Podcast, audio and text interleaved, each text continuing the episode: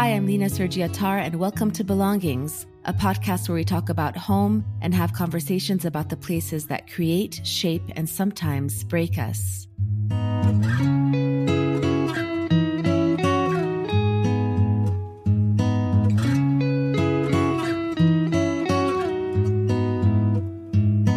نحرق هالمدينة ونعمر وحدي أشرف هالزمان here we are, the first episode of Belongings. I'm so excited to share these two conversations with you today. The first with my friend Molly Crabapple, award winning artist, journalist, writer, activist. Everything that she touches is amazing, and she really brings details to life no matter where she is in a war zone, in Syria, Ukraine, researching for a book, or even just being in her hometown of New York City, everything becomes alive around her and she brings such important concepts to life. I really respect and love her vision. And I was taken by a specific concept that she's been researching, which is the concept of here-ness. So I hope that you really enjoyed that part as well. I learned a lot from our conversation together, as I always do when I speak with Molly. My second conversation is with young Reema, a teenager at Karam House Reyhanli, who I love and admire so much. This young woman has so many dreams She's so brilliant and talks about her journey from Syria to Turkey, her life in Turkey today, and the things that she's looking forward to, as well as how she describes belonging. She also talks about things with so much detail, and I know that there are a lot of amazing things ahead in life for Reema. So please enjoy this episode of Belongings.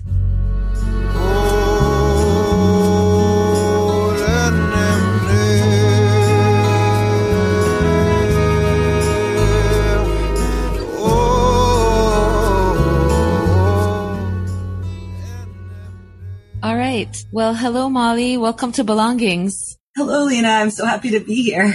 Thank you so much for joining us. We're really excited to have you. For everybody listening, Molly Crabapple is one of my favorite people on earth. She's an accomplished writer and artist, and she's in New York City. We're so happy to have her as a friend of Karam Foundation. She's done so much work in collaboration with us over the years, and I admire her work very much. You should all be looking at her work, at her books, and we'll be talking a lot about what she's done over the years and the impact of home and belonging on her work. So before we begin, I just want to read a short bio of Molly's incredible incredible work. Molly Crabapple is an artist and writer based in New York. She's the author of two books, Drawing Blood and Brothers of the Gun with Marwan Hisham, which was longlisted for a National Book Award in 2018. Her reportage has been published in the New York Times, the New York Review of Books, the Paris Review, Vanity Fair, The Guardian, Rolling Stone, The New Yorker, and elsewhere. Her art is in the permanent collections of the Museum of Modern Art. Her animations have been nominated for three Emmys and won an Edward R. Murrow Award.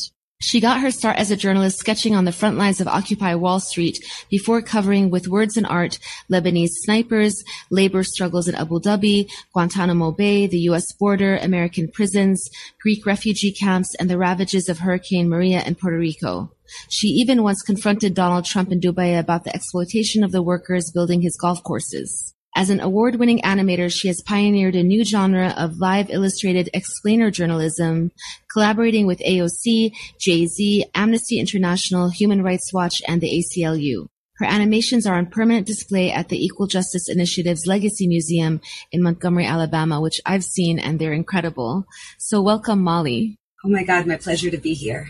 So the first question I want to start with, I know that you have just arrived from a trip in Eastern Europe and Ukraine, and I wanted to ask you about your trip and about what you've seen, why you were there, and an update on the situation from your point of view.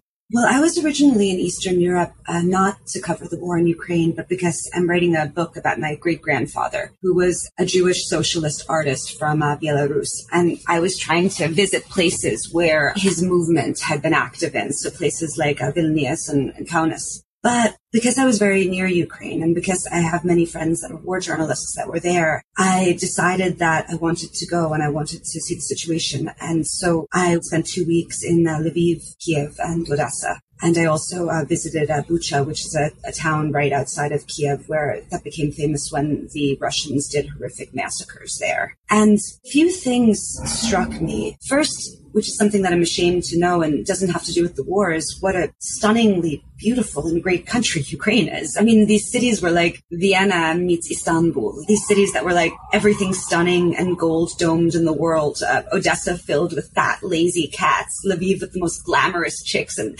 you know, all with their blowouts and gelled nails. You know, Kiev with the, with the Mikhailovsky church that was like rebuilt in the 90s that looks like something out of a fairy tale. It's so beautiful, right? So that was my first sort of superficial thing. The second thing is how the war, thanks to the Ukrainian army and the help that it's gotten, has been pushed back to the east. So the Russians got all the way to the outskirts of Kiev. They bombed the hell out of these towns like Borodyanka that when I was there, it reminded me of something you would see in Syria, you know, just apartment blocks that were charred black and half collapsed in the center with, you know, bits of people's homes just kind of stuck to the sides like Deritras. But they had been pushed back. And so life was kind of in some ways returning to a quasi normal in places like Kiev and especially Lviv. But even this sort of quasi normal, it's wrong to say that because every single person has lost something in the war, whether that something is that they've lost their friends, whether that something is that they have, you know, parents or grandparents in an area that's being occupied or whether that something is that their 59 year old dad has been drafted and has been sent to the front and had like a week to wrap up his construction business. Anything that's hard about normal life, things that like we all have to deal with, maybe like taking care of an ill and elderly parent, anything like that is made so much harsher by the war. The other thing that struck me is how united Ukrainians were in a commitment to resist the invasion and in saying that no, we don't want this. We reject these lies that, you know, just because of history, just because Ukraine was part of the Tsarist empire, someone can come and like bomb our cities and annex us. I met an old lady who told me that she had learned what hate feels like through this invasion and that she would be prepared to kill an occupier herself. I just saw in Western Ukraine a country really, really, really sure about what it wanted and really, really, really committed to resist uh, imperialist, violent invasion. It's really striking the kinds of like human pieces of stories that you're telling. And I know that you've done this for a really long time in so many different places around the world and including in the US. And for me, it's just was so hard to watch the early days of the Ukrainian war because, like you said, it did remind me so much of Syria. And it also was shocking to see, you know, entire neighborhoods bombed like that and looking like Aleppo within three or four days of the beginning of the invasion, you know, shocking how fast things moved. And um, a lot of Syrians also were seeing kind of the same things. It was very traumatizing to watch as well as under th- feeling that, you know, so much, you know, in terms of learning how to do warfare quicker and more devastating way was learned almost in Syria and now is being transferred other places in the world that was very hard to actually absorb as well. Absolutely. I mean, I, I talked to people a lot about that, and I, I, told them, you know, also what I saw in Syria and what I saw listening to refugees from Syria, and how one of the Russian army's strategies is to make places uninhabitable, so as to create refugee crises. It's so that no one can have a kid there because it's just too dangerous with the bombings to bomb bakeries, to bomb schools, to bomb hospitals and then to lie and say that the people that they're bombing did it to themselves. The exact same thing that's happening in, in Ukraine. Uh, whereas, you know, Russian propaganda lied and claimed that Syrians gassed themselves, you know, ridiculous lie. They would say the same about Ukraine. They would say Ukraine, you know, Ukrainians bombed themselves that, or that they murdered their own people in Bucha.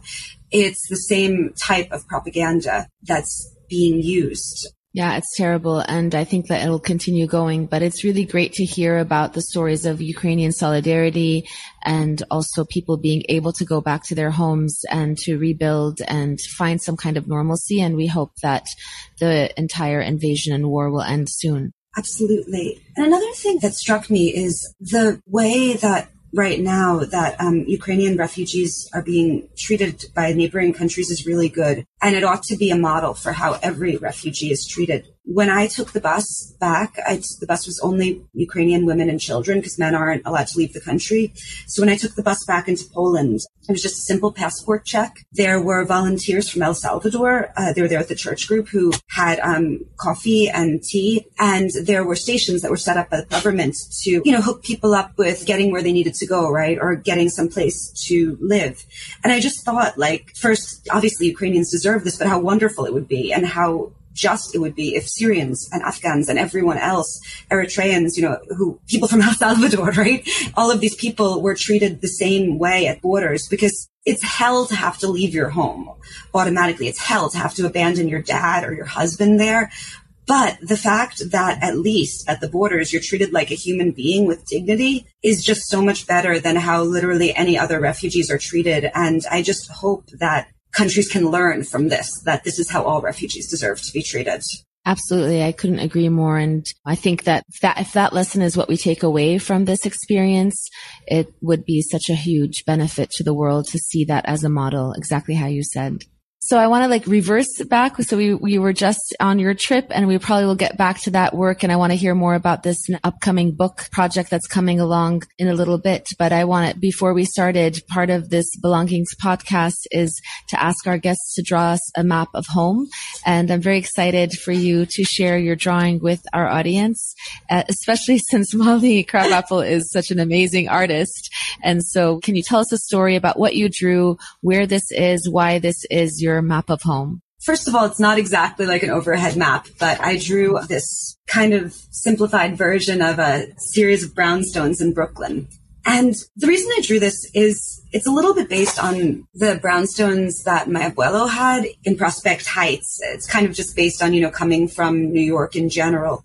So in New York, you know, brownstones were originally houses for rich people that as these rich people kind of left, they became houses for a lot of poorer people. And in my family's case, like kind of lower middle class, working class Puerto Ricans. And these brownstones are so beautiful. They're so whimsical. They have like marble floors and, uh, you know, gargoyles, cool windows, crystal doorknobs. And to me, what they represented was they represented like a sort of uh, working class luxury in New York, right? This thing where they're kind of gritty, they're filled with lots and lots of people.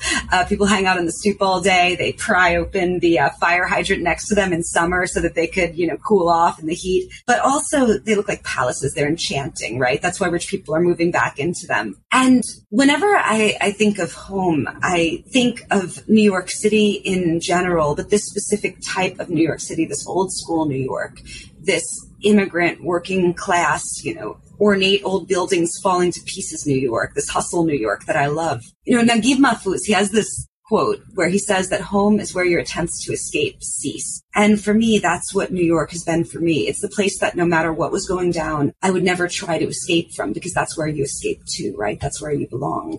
I love that quote and I actually read it in one of your interviews. So I'm so glad that you shared it with us today. And I love this vision of, you know, old school New York and kind of, you know, going back to your grandmother's home as well as, you know, you are such a New Yorker and it's part of where you're building your future as well.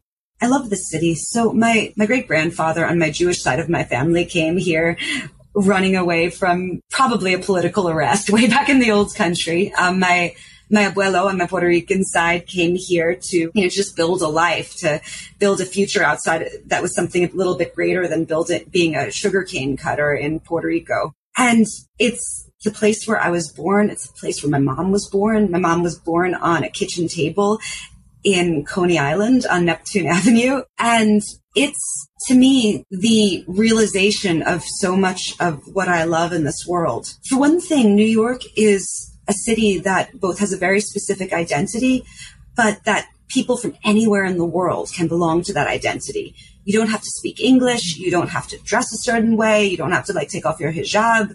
You don't have to take off your sari. You don't have to lose your accent. You don't have to change your name.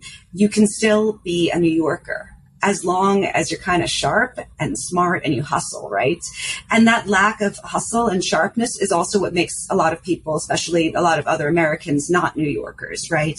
It's all about a quality that you have as opposed to where you're born or as opposed to trying to force yourself into a box. And um, to me, that is what makes New York magic. It's people from everywhere in the entire world speaking every possible language, living together in, okay, this kind of sometimes flawed, fraught way. I'm not saying everyone loves each other all the time, but they're living together and making a common future with each other. And no one, no one in New York has ever asked like, are you a real Merkin? No, that's just not something anyone would care about. It'd be a name, right?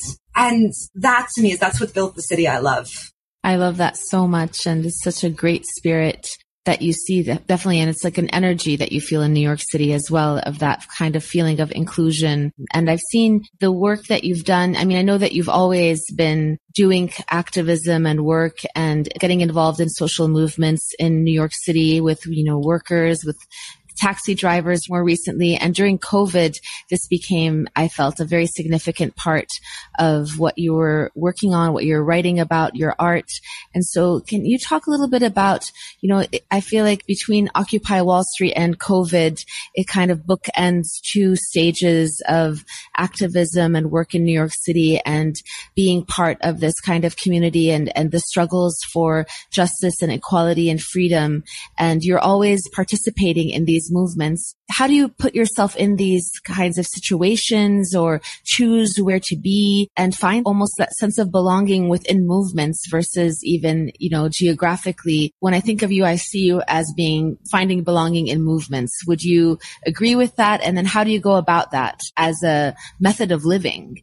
I mean, I think what you said about like Occupy and COVID being bookends, it's very true. I mean, I think one of the things that COVID did for, for all of us, right, is it forced us to stay put, right? For, and it, in many ways, it forced us to say, where do I want to stay put? If I can't move, where's the place that I want to be stuck, right? And for me, that was New York City, um, especially because my mother is here and because my friends are here. And I felt like New York was hit very, very, very hard by COVID early on. I think 40,000 people died really, really fast. And because New York is very dense, you can feel that around you in a way, because in a place that was more spread out, you wouldn't be hearing the sirens, right? It wouldn't necessarily be happening in your building or whatever. And so for me, during COVID, I was like, I'm not going to leave this city at all. I'm not going to leave it until things settle down because it's my city. And you don't leave your city when it needs you, right? You stay there. And I even became very angry at a lot of people who left, especially people who were rich and left because it was boring or because they felt a little scared, you know? So I think that what COVID did was it forced me to have um, much more of a sense of like place and commitment to place than I had previously had because I previously had traveled so much. I mean, I don't think I went more than three months without traveling for the past decade at, at least. Um, I certainly didn't spend nearly two years in, in any one place like I had. And in terms of finding home within movements, I mean, I think I just, I feel at home with anyone who's a smart rebel who doesn't like the way the world is and doesn't think that they're going to listen to the world's stupid rules, right? That wants to make something better for themselves and something better for other people. Anyone who's capable of being kind of skeptical and looking askance at the world. I mean, those are my people, right? And in terms of New York based fights, New York is a, a very interesting city that I think is, it used to be a bit more different than other cities, but unfortunately other cities are also suffering the same thing, which is that uh, New York is a city that is undergoing extreme, like ultra gentrification, right? Where rents are going up so much to points where making $100,000 a year just wouldn't cut it, you know? It's a place where people can't own their own homes usually. 70% of the city rents because it's so expensive. It's a place where, you know, if you're like, you know, some lady who does nails, right? Or some guy who sells churros on the street or whatever, it's really hard to live here because it's so expensive and you keep getting pushed further and further out. Even middle class people get pushed further and further out. And even upper middle class people are pushed further and further out in this cycle of displacement. So even people for whom New York really feels like your home and it's like your home in your heart, it's very hard to make it your home in practice. And in fact, New York fights you on attempts to make it your home in practice because it's so hard to, you know, secure stable housing. And so, um, for me in, in New York, the fight that I think is most important right now and what I give a lot of my effort to is the fight for housing, right? For tenants. Because I think that if laws aren't changed here and if it's still so easy to evict people and if it's still so easy to double and triple and quadruple rents, normal people just won't be able to make their homes here. And that is a shame because those are the people that built the city. The city wasn't just built by Russian oligarchs, right? This city was built by every sort of people. And I want every sort of people to be able to live here and be able to have a stable life here, not have to move all the time, be able to, you know, raise their kids here, be able to feel home here. Absolutely. And I mean, I think we've seen so much of that shifts during the pandemic in cities. I mean, in Chicago, it happened to a lesser extreme. New York has definitely happened at a different level. And it's very, very sad because like you say in one of your articles, I think the love letter to New York, you describe how during the pandemic, people started using the city in different ways and different kinds of people were using the city finally were able to kind of like occupy their own cities again and use, you know, the public spaces and use the streets and kind of take over the city in a way that was not really available to them or accessible to them before. And to lose that and have a full reversal of that is just extremely sad. It's an absolute tragedy. I mean, one of the things I remember of many was how during the pandemic, Washington Square Park was filled with like young Black and Latino people from um, the outer boroughs who probably either would have been like shooed away by cops there or wouldn't have felt like, you know, the sense of ownership of that park or whatever. But during the pandemic, they made that park into a carnival. There were like performers, there were people selling stuff, people roller skating, there were crazy dance parties, you know, at night. And it was like this is seeing a city belong to its people, you know? And it's not that there weren't also, you know, a lot of homeless people who are having, you know, mental health problems. It's not that there wasn't also some imperfect stuff, but just to see the city belong to people in a non-commercial way where people are just making their own joy. That was so beautiful. And right now there's this really, I feel like vindictive attempt to take that away and to turn the city right back into like a consumable product for people who work in finance or something you know, to police it more, to, you know, shut these things down. And, you know, that to me, it's such a shame. It's, it's such a disgrace. Yeah, absolutely. And I mean, again, it's like so strange that the parallels between, you know, this idea of what you said, you know, creating a home in your heart, but it's not home in practice. I mean, how crazy is that feels like when somebody's talking about Syria or Aleppo and, you know, places in war, whereas, you know, here we're talking about a financial war on people's own, you know, the occupants of the city and the people that belong there. And, um, it's, it is a devastation. And I, I think we're seeing more and more of it across the United States right now, sadly you grabbed me when you said smart rebel and smart rebels being your people. I wanted to talk a little bit about Brothers of the Gun and your collaboration with Marwan Hisham and on that book, that beautiful book that you created together and that you wrote together and you illustrated and had started as a text correspondence between you and Marwan while he was in Raqqa and sending you pictures from Raqqa. And that resulted in this beautiful memoir and the story of Marwan and his friends and Syria. And so I wanted to ask you about if you want to tell us a little bit about that work and how it affected you. Oh, yeah, of course. Me and Marwan uh, started corresponding, I want to say in 2014. There was a group of people on Twitter, because we met through that group of people, right, who were interested in Syria and who were talking about it. And Marwan, who was going under a different name at that time, was always just like a really independent minded, witty, insightful person. And um, at that time, I was uh, starting to learn Arabic, and we just kind of became friends and kind of bonded over talking about, you know, Arabic and talking about literature and talking about um, English literature too. Like I remember he would like send me Nizar Qabbani stuff, and I would uh, send him George Orwell stuff, for instance. And after a while of just corresponding, I asked him something. He was in Raqqa, which at that time was being occupied by ISIS. And I asked him if he had any photos on his phone of just normal life. I didn't, not new photos, don't take any photos, right? But just, you know, the photos we all have, right? I asked him if I could uh, draw from them. And he told me he didn't have photos, but he told me that he would take some. And I was like, it's a little crazy. That's dangerous, right? And he's like, no, no, no, don't trust me. It's not dangerous. Liar, you know? But he took these photos of life under the ISIS occupation, of the kids digging in the trash for stuff to sell, of the bread lines, of the ISIS traffic cops looking at women, of the wounded fighters, of people checking their internet, of all of that. He sent me these photos uh, for me to draw from. And I remember when I was looking at them, I felt like I was looking at something that all of the borders and all of the bastards in the world had conspired to keep him from showing me. And I was so honored and I was so humbled to get these photos. So I decided to draw from them. And because Marwan is a really good writer, he was an English literature major. He was someone who translated Waiting for Godot into uh, into Arabic, like for fun, you know. I asked him if he wanted to write some captions and we published this collaboration for Vanity Fair. Now, around when this was happening, America started uh, bombing Raqqa. And Marwan, not the American government, not the media, but Marwan broke the news because he was able to identify the sound of the bombs and how the American bombs were um, a lot more powerful than the Russian bombs. So we had done this collaboration together and we decided to do more and we became closer and closer friends. He eventually went to Mosul. He went to um, East Aleppo when it was still held by the rebels. And he sent me all these photos and I was drawing from them and he was writing to accompany them. And we were publishing them in Vanity Fair. And eventually, you know, I asked him, I was like, dude, we should, we should do a book with these. And we decided to do Brothers of the Gun, which is uh, the story of him uh, being young guy growing up in Raqqa, very working class city, and his two best friends, uh, both of whom uh, joined the rebels and both of whom uh, died fighting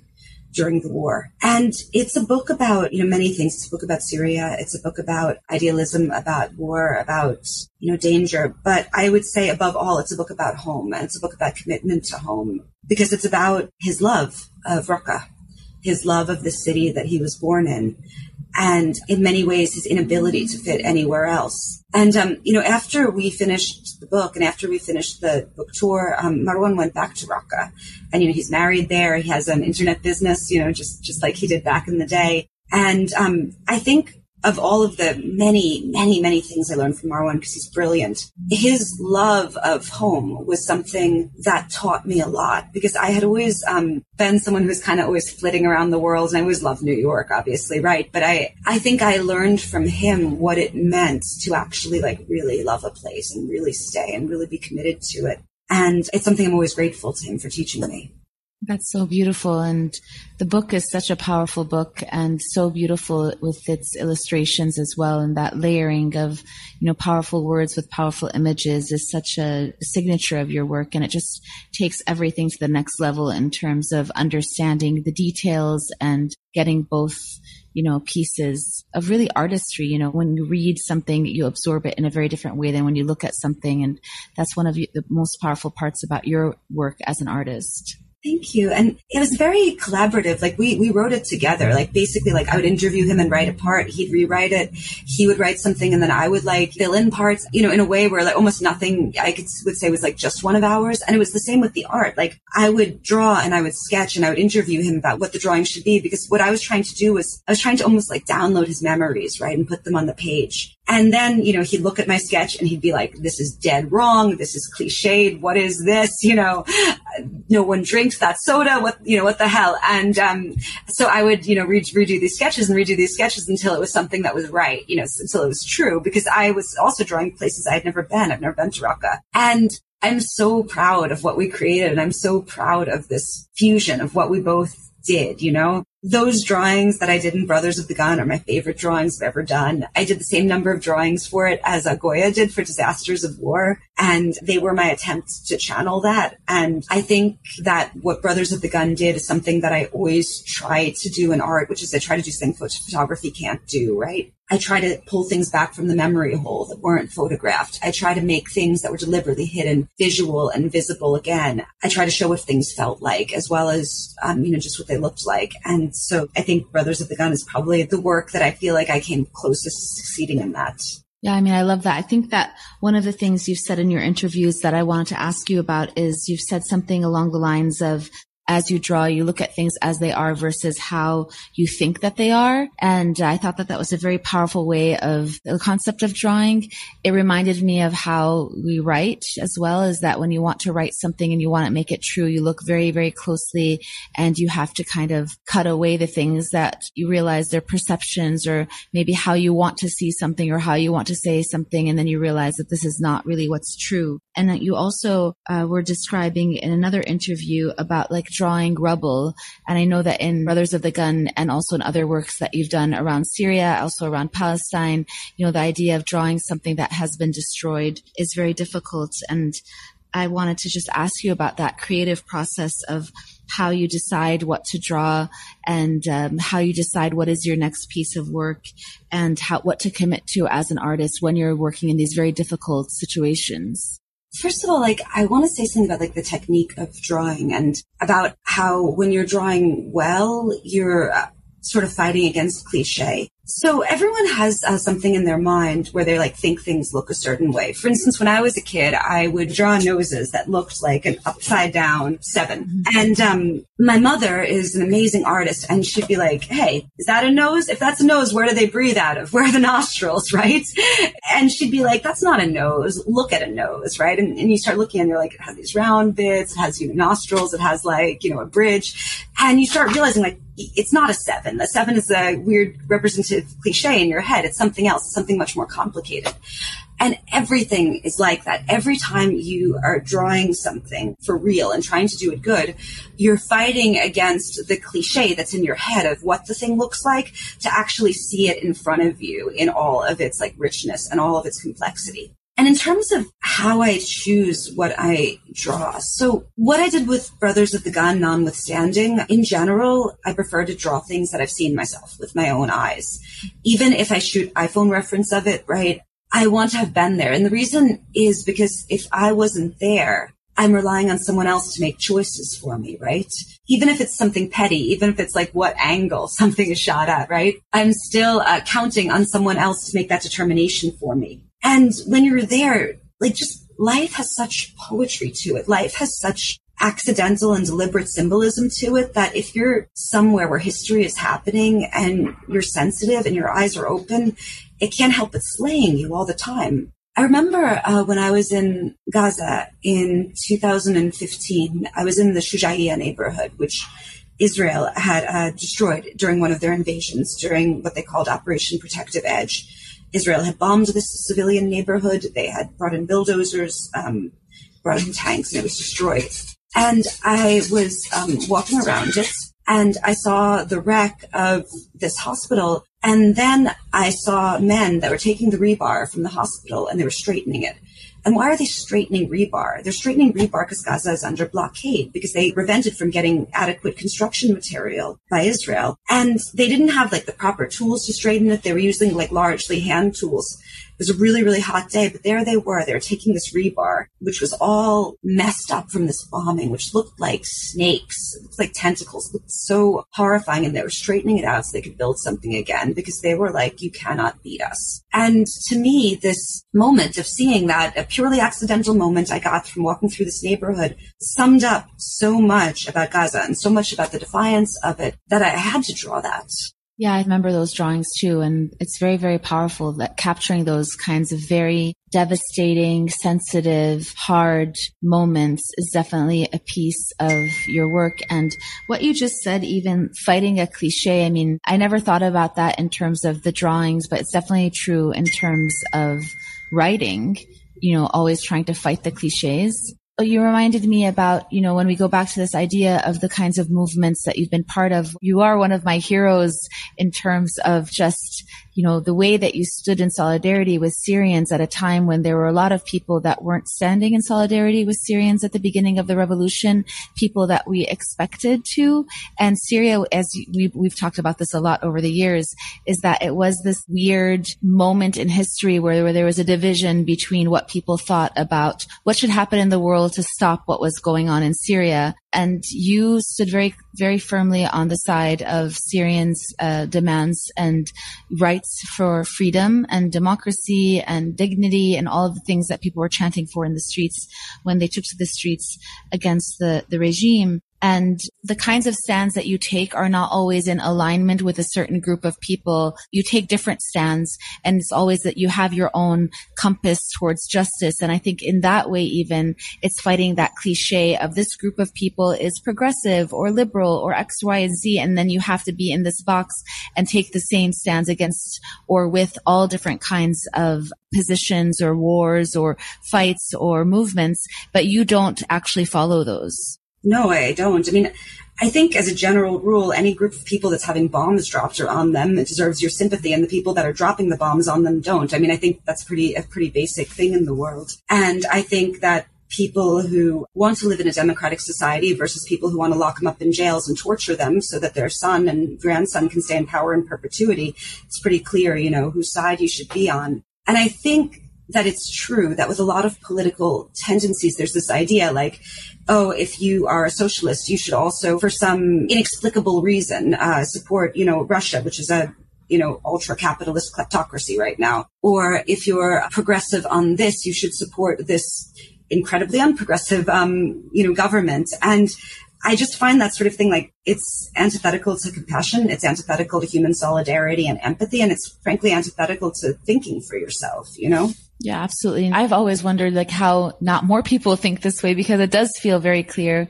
And it was shocking as a Syrian. It was very shocking in that moment of thinking that, oh, this is the Arab Spring. People are finally standing up in the region for their freedom. And then the reaction was very, very different. And that was a big part of the shock of Syria. And I know other places in the world to go to Karam House. I wanted to talk a little bit about your work there. You were so kind to come to Karam House and you came with us on our missions before and you drew murals in refugee schools in southern Turkey. And then when we built our Karam House in Reyhanli, you came and you gave life to our walls with these beautiful murals that are still a huge part of the identity of the house today of different kinds of figures to inspire the kids that come to Karam House with, you know, international and regional figures people that are poets and writers and, you know, the people with quotes from their work. You know, we have Nelson Mandela, Zaha Hadid, Mahmoud Darwish, and many more.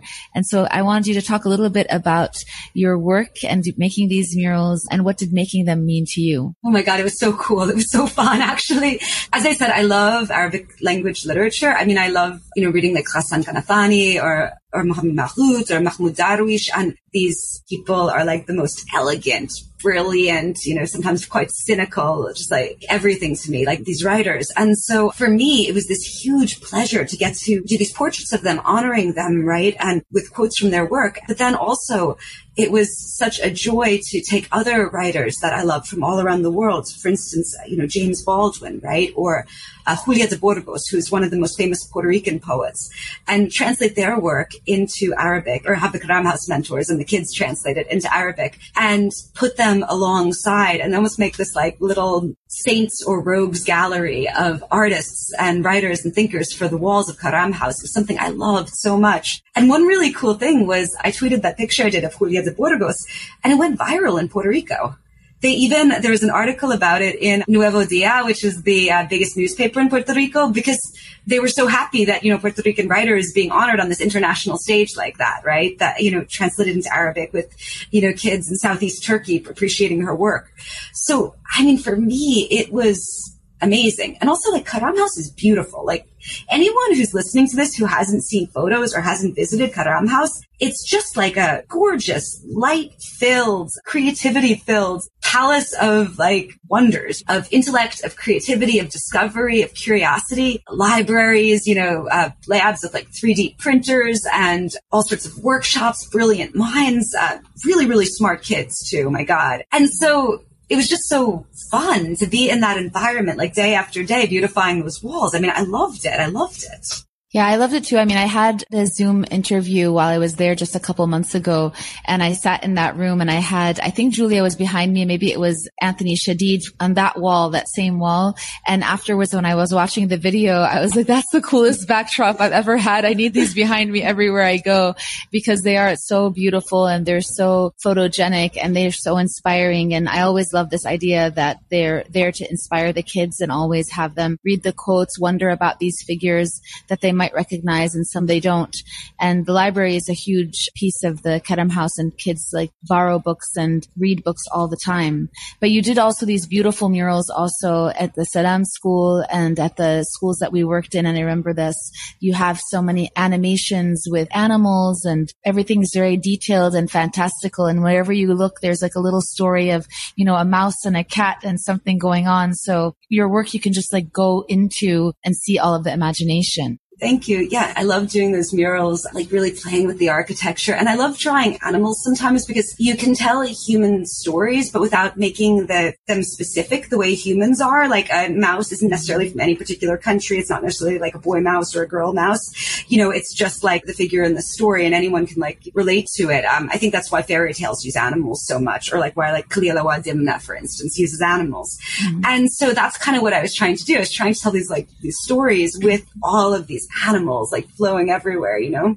So my next question was actually going to be about Arabic. And, you know, I know that you've been learning Arabic and uh, for a long time. And you also, I don't know when you started learning Yiddish or if you've always been learning Yiddish or just working on it more because of this upcoming book.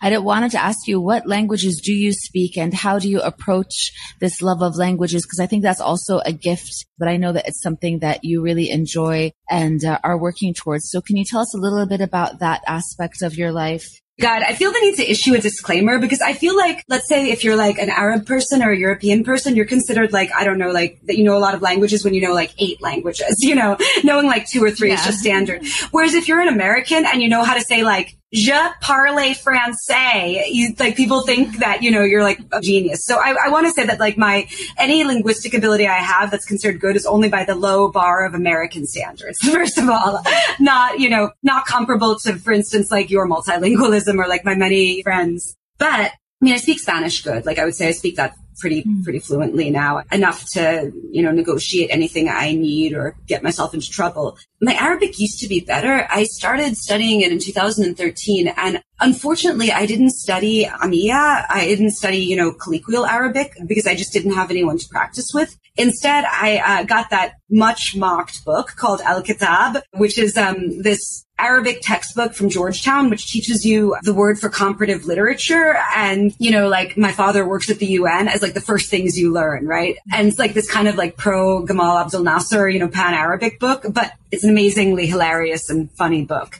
Uh, so I learned my Arabic from that. I learned Fusha, and that's why I got so into, I think, like reading contemporary Arabic literature, like Qabbani. One of the things that I did to like kind of really teach myself how to read, which was the only thing I was good at. My speaking, you know, my speaking, you know how bad my accent is. But I got a copy of an Nizar Qabbani book that's called Ash'ar wal Jins wal Thawra, which is poetry, sex, and the revolution. And I brute force translated it. I got a, my dictionary, I printed it all out, and I was like, I'm going to do it. I'm going to translate this whole book. I don't care how bad it is. I don't care how clumsy and horrific this is. But by the end of it, I'm going to have like a vocabulary. And I'm going to have a feel for it. Right. And I've done that with a few uh, Qabbani like books of essays. And I think really that was one of the things that probably helped me most, you know, for like just getting a sense of reading and, and grammar and everything. And I think you learn things that you love, right? Like I loved Darwish. I loved Kanafani. I loved these people. I loved like reading Nawal Saadawi. I loved, even though she's controversial, I loved Ghada Samman, you know, and I loved reading Kanafani's love letters to her. And so I think that more than any talent, it was my addiction to these geniuses that, you know, kept me going. I started studying Yiddish for my book because Yiddish was, you know, the language of my great grandparents and the language that all of the world that they interacted with was in as well. And, um, Yiddish is a pretty hard language. It's also hard because it's a small language. Very few people speak it. And that way it's almost the opposite of uh, Arabic and Spanish, which are spoken by so many people. And so because of that, there are much less uh, resources for it. For instance, there's like one online dictionary for Yiddish and you have to pay each time you look up a word. But I studied it at uh, YIVO, which is a center for Yiddish history. I took two summers of it. And I like it, I think, because it feels like a sort of necromancy when you read it. Because here's this language that, you know, was, was murdered, right? But there was this whole literature, there's all these books by these stubborn, optimistic, hopeful people that they've written in it and that were just being chucked on the street because no one could read them. And when I would pick up one of these books, it felt like I was saving something from the past that would have just been erased. And I think that's why I love it. One of the funny things about Yiddish is that Yiddish is basically mostly based on medieval German, but written with Hebrew letters and with a few Hebrew words and some Slavonic words. Like maybe 20% Hebrew words. But because Hebrew is very similar to Arabic, every so often there'll be this word in Yiddish where I'll feel like I'm feeling the warmth of the Arabic in this word, you know, like choilem is the word for dream in Yiddish, which is like halam, you know. And so I feel this love of Arabic, like sort of filtered through Yiddish in this strange, sort of counterintuitive way. That is so beautiful. And it's extraordinary because it's not, I mean, I understand your point about not knowing so many languages, but you have chosen two very hard ones to learn. And I think what you've shared on social media about, you know, you're working through this and this idea of translating and using the dictionary. I mean, I've read all these things when you've shared them with the world and even like how you write your Arabic and your Arabic becomes part of your art.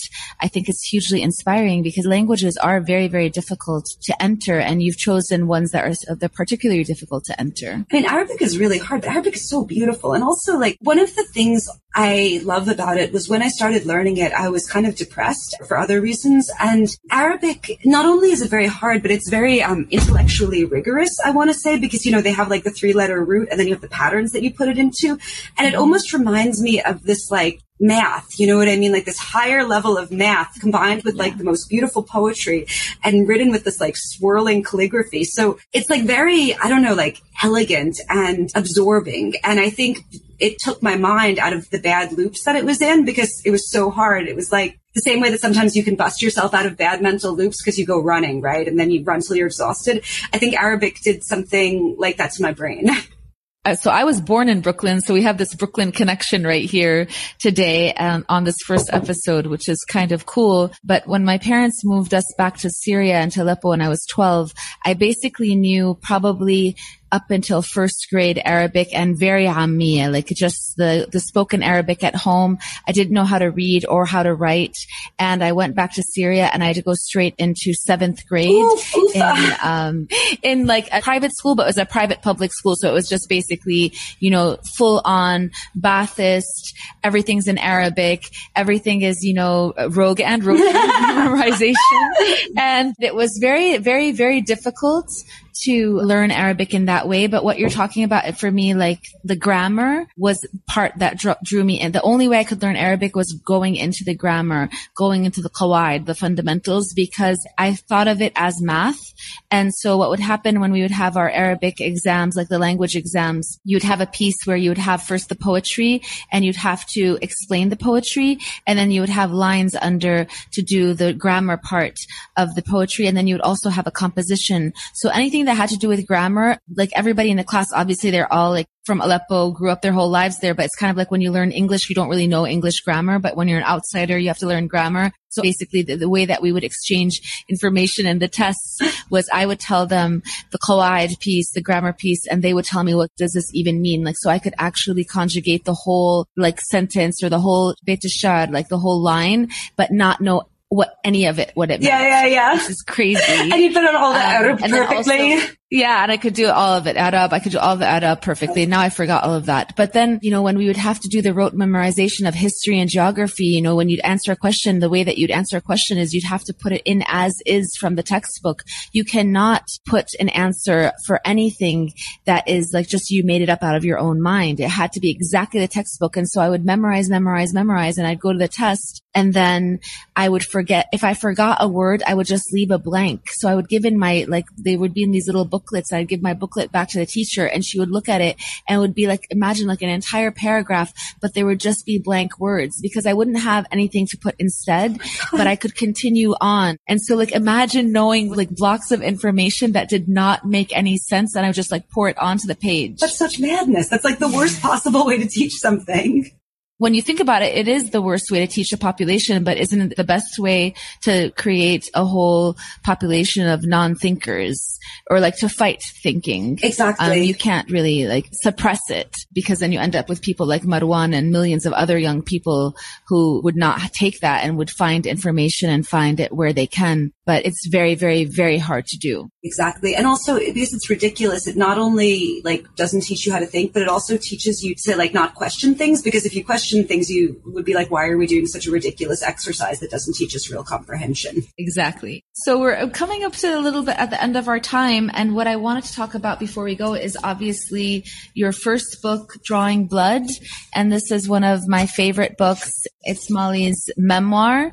And I encourage everybody to read both of Molly's books. This one really takes you into that journey of how you became an artist, all of your adventures across the world and in New York City as well.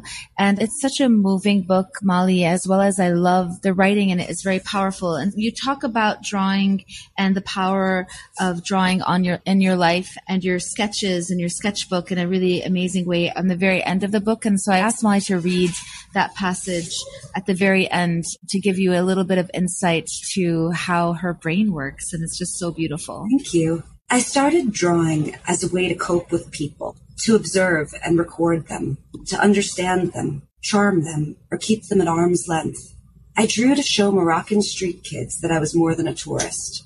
I drew to win the attention of beautiful women and to mock authoritarian twits. I drew from the wings of burlesque shows when the girls peeled off their gloves and poured glitter onto the crowd. When the world changed in 2011, I let my art change with it, expanding from nightclub walls to hotel suites and street protests. My drawings bled into the world. I continue to draw out of a gluttonous desire for life in all its beauty and horror. I draw everything I hate and everything I love. I fill new notebooks every week, sketching refugee camps and rebels, performers and migrants.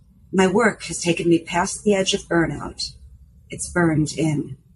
Art gave me a way to see, to record, to fight and interrogate, to preserve love and demand reckoning, to find joy where once I could only see ash. I'd take on the world, armed only with a sketchbook. I'd make it mine. That's so beautiful, Molly. When you wrote this book, what inspired you the most about trying to tell your story and why did you choose to start writing, you know, when you wrote your book to start with your memoir? Perhaps some of this will sound silly or utilitarian, but I felt like it was the story I could best tell. I was just getting started as a writer. I'd only been writing for 4 years when I when I wrote this, and I thought like, well, I know how the story goes because it's mine, right?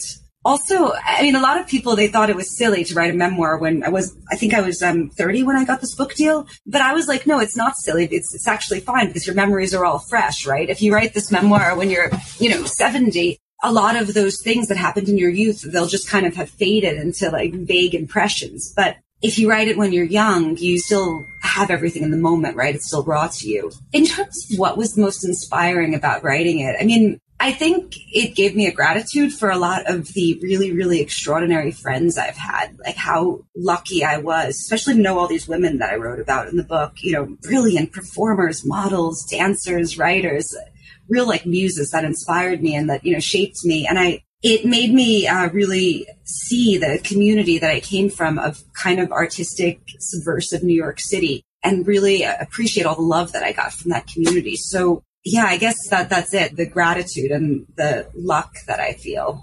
Well, it's an incredible book. And I wanted to, before we go to our rapid fire questions, I wanted to ask you about this book that you're working on about your great grandfather. Yes. Could tell us about this project and, and when is it coming out? Oh God, oh God, oh God, I'm so late on it. My editor is going to be listening to this. He's going to come with a crowbar and he's going to like break my knees so that I'll finally sit down at the laptop. So I'm working on a book about my great grandfather, Samuel Rothbort, who uh, was a painter and he was the person in the family that came to America and made everyone in our family artists. Uh, he was also a member of a, a Jewish anti-Zionist socialist party that was at one point the most popular Jewish party in Eastern Europe and um, was, you know, crushed by Hitler and by Stalin and then later was erased from history essentially by Israel. So I've been working on a book that's both about Sam's legacy, but also about this movement's history. And for that, I've learned Yiddish. I, that's why I traveled, you know, Lithuania, Latvia, Poland, Ukraine. I interviewed amazing 90 year old guys who were kids in this movement. And I'm writing this book about actually in many ways it relates to what we're talking about because what this movement, the Bund, believed that Jews who were a very, very persecuted minority in Eastern Europe had a right to stay there, that they shouldn't have to go and colonize another country, in order to be safe and in order to be free and in order to be themselves. And nor should they have to uh, change who they were and take on, you know, Russian names and convert to Christianity. That they were born in Russia or Poland and they had a right to live in a decent society in freedom and dignity because that was their home. And uh, they called this principle Doikayt, which in Yiddish, it means here-ness. And to me, of the many horrific tragedies of the 20th century, one of the greatest ones was that this was destroyed, right? That they could not actually stay in those countries, that they were, you know, killed by their, by their neighbors and by Europe. But that principle that people have a right to stay where they are, that they have a right to live in a dignified lives, that they don't have to go somewhere else just because they're a different race, just because they're a different religion, but that they can be where they want to be and they can be themselves, I think is one of the most important principles. And when I do this book, I feel like I'm doing an act of resurrection on people that were unjustly crushed by some of the worst bastards of the 20th century, but that were right. Absolutely. I mean, I read a little bit about this while I was researching for this interview and that idea of here-ness did come up and it really struck me because I'd never heard of this concept until I was reading about it.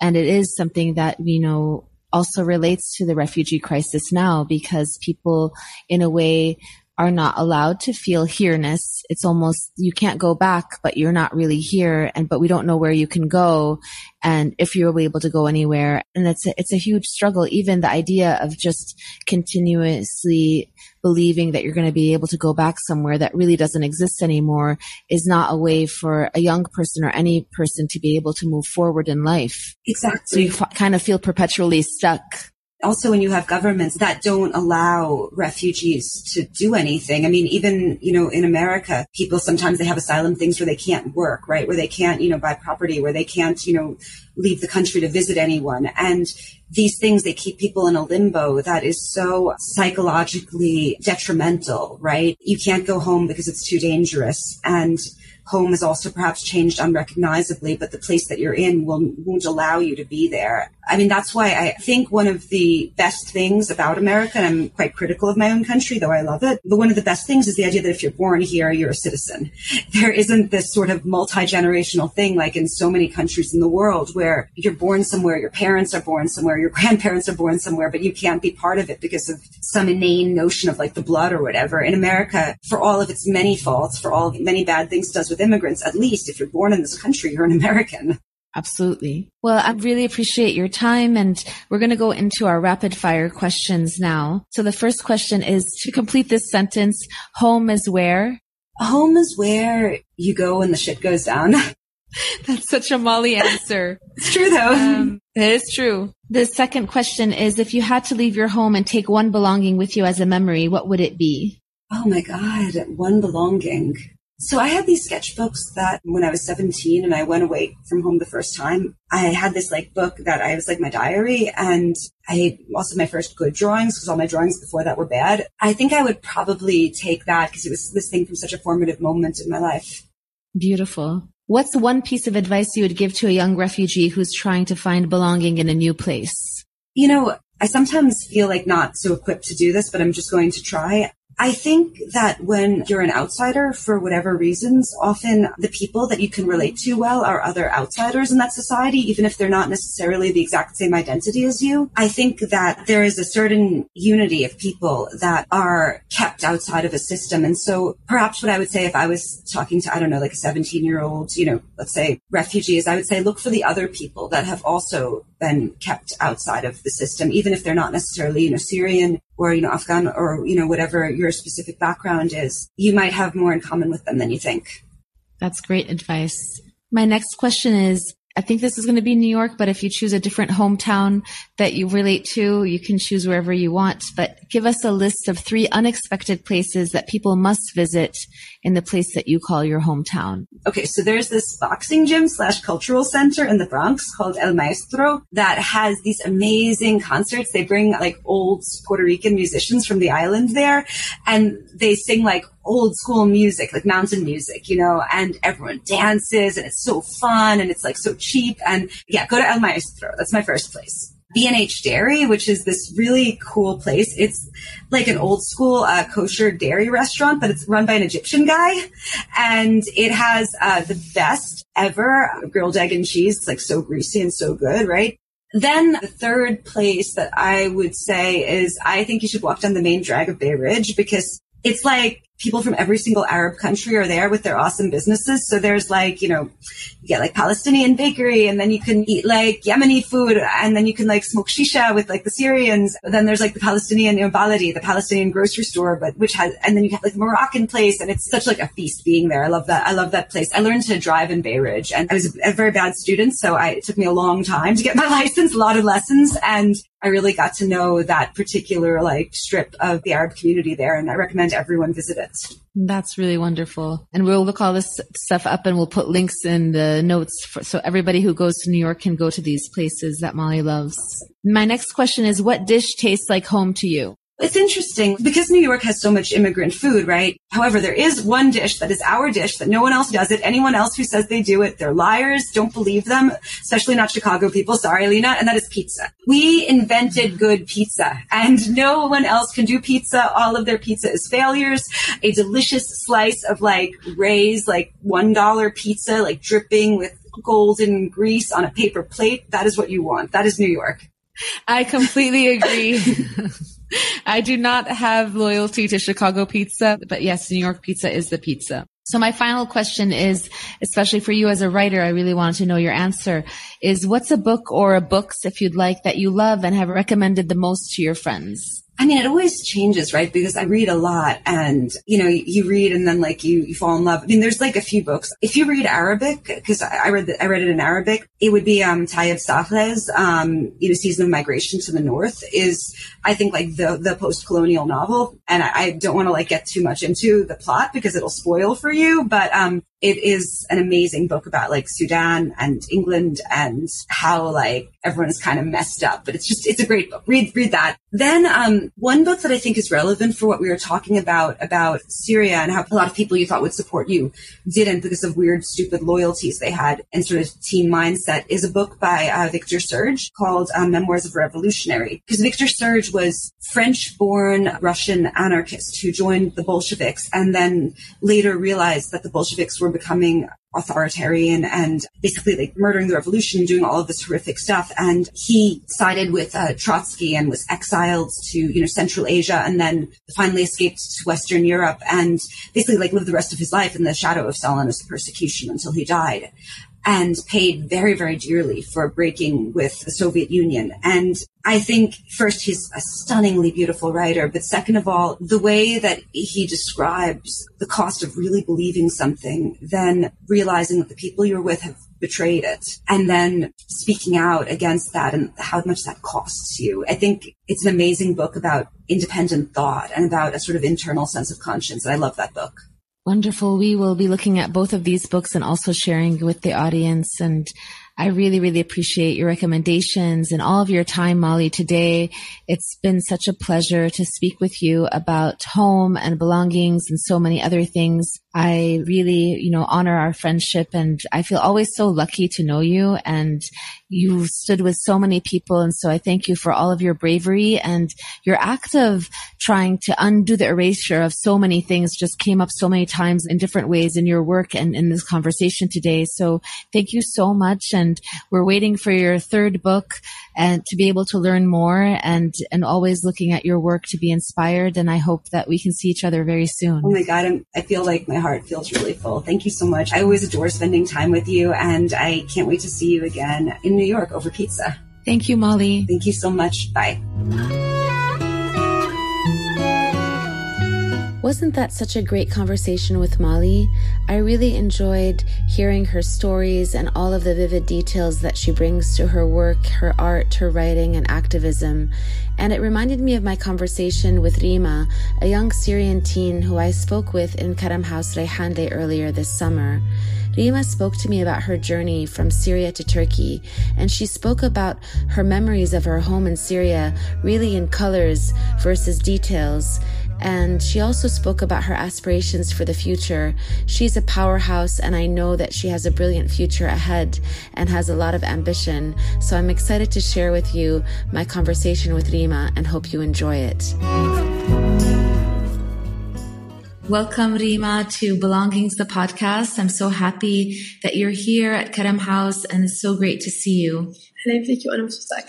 My name is Reema Arja from Idlib. I am 16 years old and I have been in Turkey for 10 years. We talked about your memory of home. Could you tell us about the last memory you have of your home in Syria? And could you also tell us about the map of home that you made?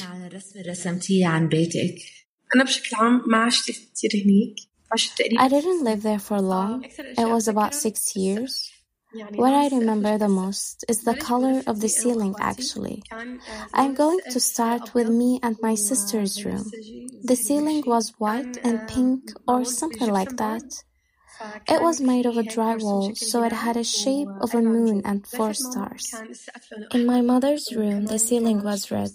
In the guest room, it was yellow.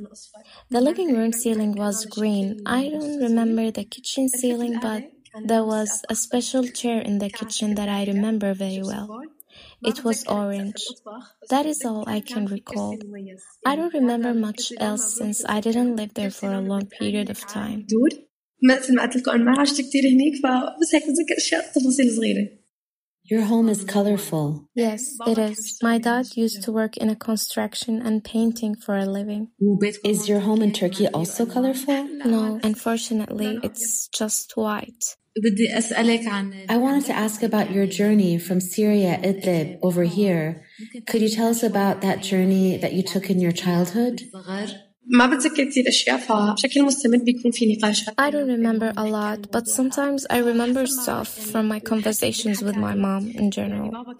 My dad was one of the first to protest in Idlib. The government wanted to arrest him back then and they did.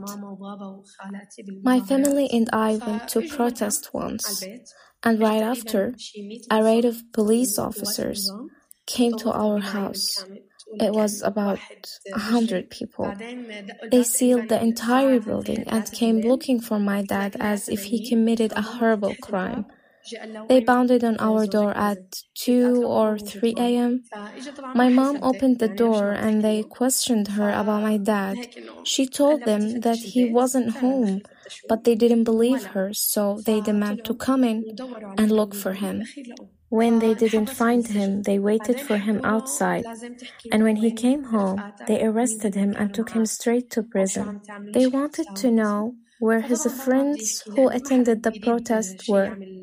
Of course, my dad didn't want to share because he didn't want his friends to get hurt. So they threatened him to take my mom and us to prison too if he stayed quiet. My dad got very angry and was scared for us. So he called his friend, who sadly died a short while after this, and told him we were in danger, which was true. They were watching our home, and they had undercover agents following us when we went to school or when my mom went to my grandmother's house. I had only one semester to graduate, and my little sister Sama was in kindergarten, but we couldn't go to school for safety reasons. My aunt spoke to our teachers, and they let us study from home.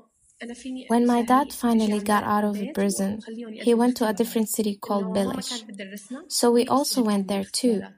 But just two days before we left the house, officers came to our house again and caused a chaos. They broke everything. I remember them breaking the orange chair in the kitchen. Luckily, there wasn't major damage to the house.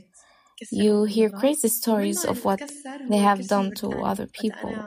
I believe the house stayed okay because of my mother's prayer. Anyway, we went to Belish and stayed there for about six months without going to school or anything.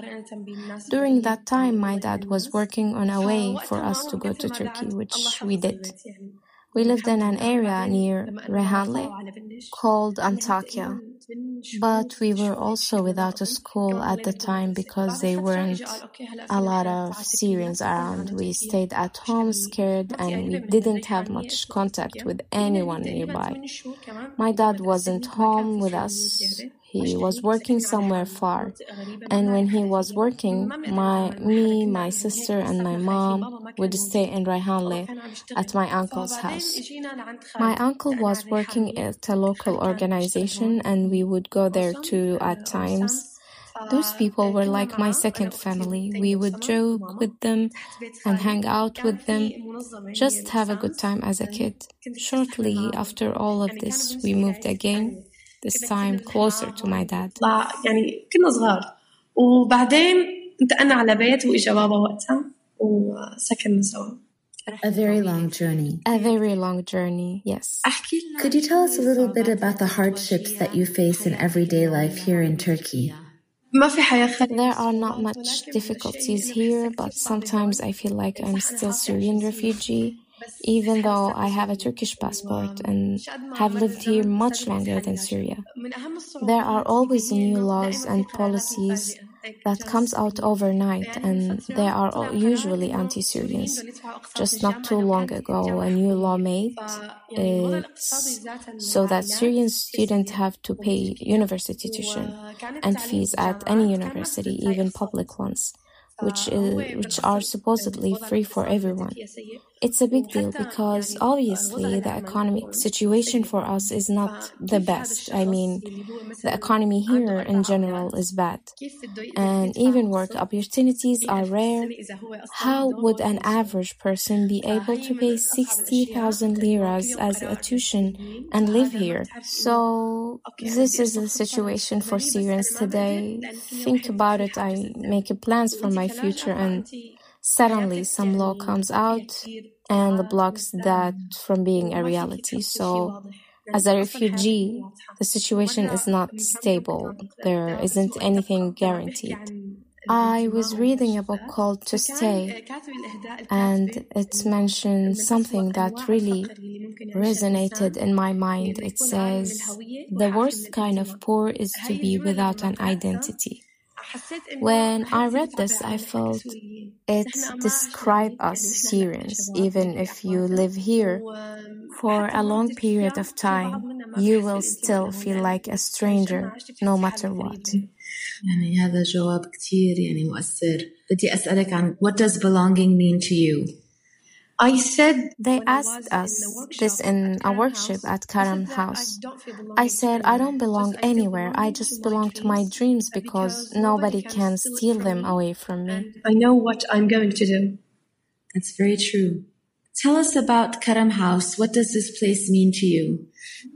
Karam House is like my second home and it will be like that even when I graduate. Karam House is really the house of generosity. It gives values. It lets you grow yourself if you lose hope. It gives hope back to you if you have an idea and you want to implement it. You come to Karam House. You just feel great at Karam House. When I first went there, the team and the students, everyone gave me energy to want to learn a lot of new things. It's an amazing place with amazing people. Faris, Sulaiman, Asala, Noor, Hamza, and everyone there at Karam House means a lot to me. Karam House gave me hope and made me realize that there are still good people in the world. It made me love life again. احكي لنا عن مشروعك المفضل اللي عملتيه هون ببيت كرم. there are two special projects for me that I worked on Karam House. The first was when I created during the pandemic. It was an online workshop and it was about me, about my hijab. It was art of me wearing hijab and holding a shield that says Muslim lives matter. There were swords pointed at me that said things like racism, Islamophobia and other related themes. I created this because a lot is happening to Muslims. I was moved by the world's response to George Floyd's tragedy. I took this phrase, Muslim lives matters, from that incident and hope it too can make change. The other project was one in which I built a robot. It was more technical and programming related. The robot was to help disabled people who aren't able to eat by themselves.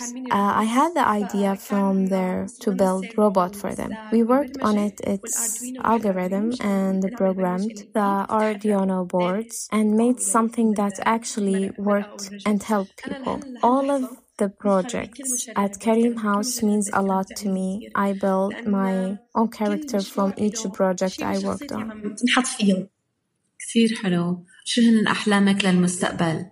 I have a lot of dreams. I want to stay who I am and never lose sight of it, even when I am continuously developing. My goal in life is to study the major that I love, which is artificial intelligence. My other dream is to do good for my country, which is Syria. Also, one of the things I would love to do is to open a place like Karam House for the youth. The age between 14 and 18 is very special and magical you can discover many skills and many secrets about yourself. I also have a dream to have my own company. I have a name for it in my mind already. It will be called Motion. Hopefully I will achieve all of this. Your dreams are so beautiful and I feel inspired when I hear them. I hope you will accomplish all of them. You'll build Karam House and your project and really help the community we want to try to do these rapid fire questions that have short answers. The first one is complete this sentence. Home is where? Home is my dream. If you had to leave home and take one item with you for a memory, what would it be? I would take a camera. What food reminds you of home?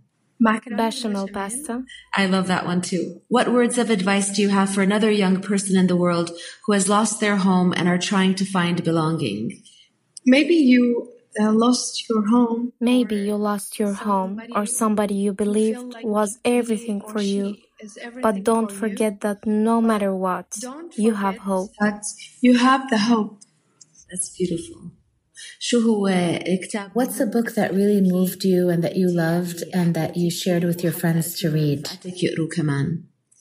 There is an amazing book, but it's not that popular actually. It talks about our lives as Syrian refugees or even refugees in general. It's titled The Victor Letter. It talks about a Syrian refugee whose mother is Turkish and father is Syrian. They married and lived in Syria. When the war broke out, the main character goes to Turkey to visit his Turkish grandfather, who was an officer in the Turkish army. He does not know much about his mother's family and does not know the language. It was a very difficult start for him because he's alone. When he went to Turkey, he was writing letters to his friend, thinking that he was still alive. But one day, a call came for him telling him that the friend he's writing to has passed away. The book in general makes a person cry and there are many beautiful messages in it. Um, you made me feel like reading this book and you really described it in a deep way. I know it's sad, but it also holds a lot of truth. So thank you for sharing that. I'm so happy you were with us on this podcast episode and I'm so proud of you. You're one of our young leaders and I can't wait to see all of the things that you're going to become and do in the world. And I'm very, very proud of you. And I hope you keep going and we keep hearing more and more from you. Thank you so much. Thank you for everything.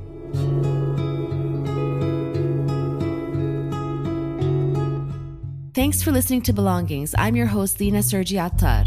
I hope you enjoyed the conversation and found it to be meaningful. This episode of Belongings was produced by Rama Majzoub and Noor Al. Episode research by Ghania Chowdhury. Podcast artwork by Suleiman Faour. Music is Inni Mnih by Mashrou' Leila. Please follow, rate, and review Belongings wherever you listen to your favorite podcasts. You can also follow Belongings on Instagram at Belongings Podcast. If you would like to support building a sense of belonging, community, and well being for refugee youth, please visit karamfoundation.org. Thank you, everyone. See you next time you